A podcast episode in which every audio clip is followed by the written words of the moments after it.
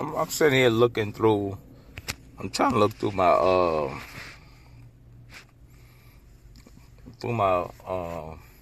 Yahoo mail, and I'm sitting there noticing some stuff that I think they'll be interesting. I don't know if you normally would read it, but they say lower suicide rates linked to microdoses of lithium hydrin. It's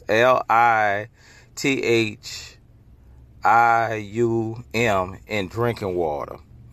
It said new systematic review of more than a dozen studies from around the world has confirmed an association between geographic areas with high levels of lithium hydrin in the supply water and low rates of suicide. Now, that is a medicine that's treated for people with bipolar. And basically, you're going to have lower suicides if it's a medicine for bipolar, yeah. So I guess it's, where I'm a guess to say that, where the areas where they have a lot of suicides, high suicides, they're going to start putting that in the water. And, you have people calmer.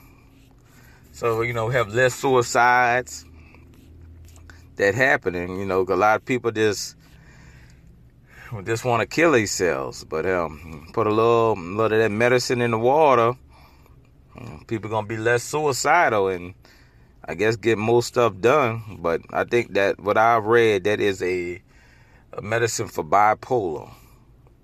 So I said, damn, I guess they must have did a test study. They said dozens of studies, so that's good that people ain't killing themselves. You don't need to kill yourself. Got a lot of people who love you. You just don't. You just got to talk to them. If you're going through some stuff in your life, talk to somebody. Because, trust me, or if you know somebody that's going through some stuff, have a conversation with them. Because that conversation could save their life.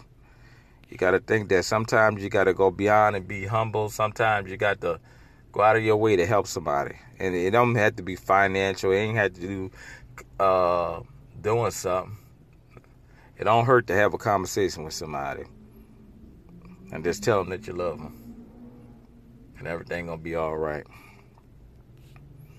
But with that note, I think that was something interesting that I seen. And while I'm looking, I'm going to try to find some more, but I'm going to leave that to the next episode. I like to keep my podcast short. I'm not trying to be 2 and 3 hours like certainly don't be 2, 3 hours like Joe thing. I guess that's maybe why his stuff is good, but I want something straight to the point, 3 or 4 minutes, because at least past that,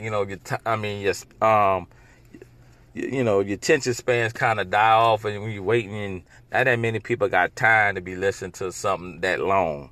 So I like to be short to the point, nothing more than 15 minutes to keep your attention span in and go to the next point. If you go to listen to that one, it's good. If you don't, cool.